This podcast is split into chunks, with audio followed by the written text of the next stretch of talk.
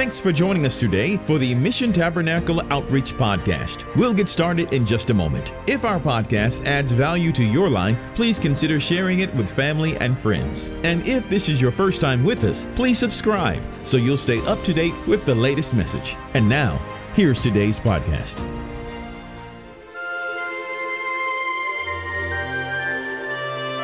Hello, everyone. My name is Kelly Brooks. Thank you for joining us for today's episode of Connection 21 from Mission Tabernacle Outreach.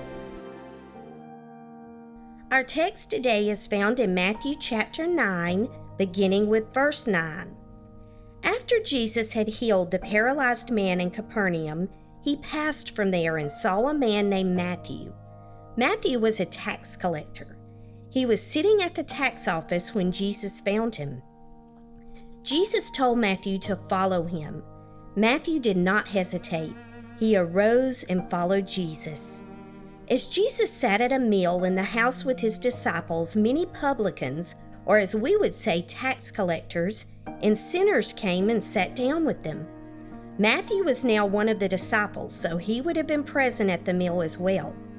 Remember the Pharisees, the political group that was always questioning Jesus? They saw Jesus speaking with the tax collectors and the sinners. They asked the disciples why their master was eating with publicans and sinners. When Jesus heard what they had said, he told his disciples, They who be whole need not a physician, but they who are sick.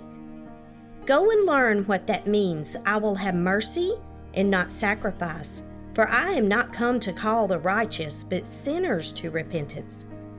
If you live for Jesus, get ready. There will always be those that question your motives.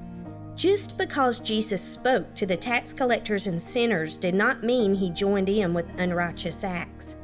How can anyone witness to a sinner if they are not willing to associate with them on some level? If a person is sick, they need a doctor, right? If you are well, you have no need of a doctor. Think about what Jesus was perhaps saying to the Pharisees. A person who thinks they have religion and know all there is to know about the law of the Bible has no need of a Savior. It is those who are willing to admit they are in need of Jesus that are willing to receive the gift he has to offer. Jesus has mercy on those that seek him and are willing to spend time with him. It does not matter where they come from, what they look like, or how much money they have. Have you ever noticed how Jesus never charged for a miracle? He does not charge for them today either. I will never forget when I was struggling to raise my children as a single mom. I did always try to pay my tithes as the Bible tells us to. I still had to count pennies every day, literally count pennies. I tried to always be faithful to take my children to church. We were there every Sunday morning, Sunday night, and Wednesday night, many times scraping gas money to get there. I broke down in a service one Sunday. I went to the altar. The pastor told me that if I would just give a little money, I would receive my miracle. What she did not understand is I did not even have a penny with me. I knew that was not true. My God knew my need. I knew He listened to me and He was at work on my behalf because I had trust in Him. Jesus and I talked. He spoke to me as real as if He was sitting in the chair beside me. I never doubted my Savior. I still don't. He has brought me so far. I never dreamed I would work in a ministry where I would get to be a voice for unborn children. I never dreamed He would use me to minister in the church where my grandpa and my dad ministered. Many people feel that their works are what will get them to heaven. Jesus plainly said it is not about sacrifice, but the mercy that is shown. We can work for the kingdom until Jesus comes back, but if we do not show love and mercy to our neighbor, it is all in vain. Jesus wants sinners to repent of their sins and accept Him for who He is. He wants a relationship with Him. We cannot win people through judgment and hate. Jesus showed love, compassion, and forgiveness. Jesus has such a plan for your life. plans to prosper you and not to harm you, as it says in Jeremiah 29 11.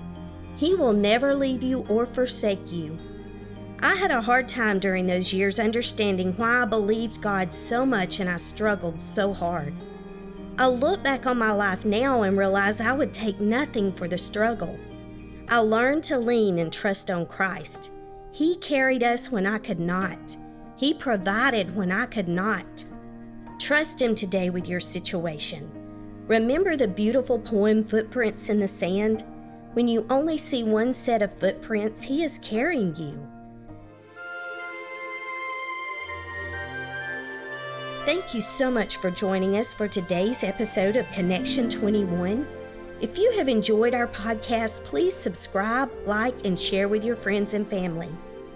You can find us on Apple, Spotify, Amazon, Google, and Stitcher. You may also connect with us at www.kingdomrock.org. I would love for you to message me directly at missiontabernacle20 at gmail.com. Please continue to pray that we will be able to reach into the highways and byways with the gospel of Jesus Christ. Thank you, and we hope to see you again next week.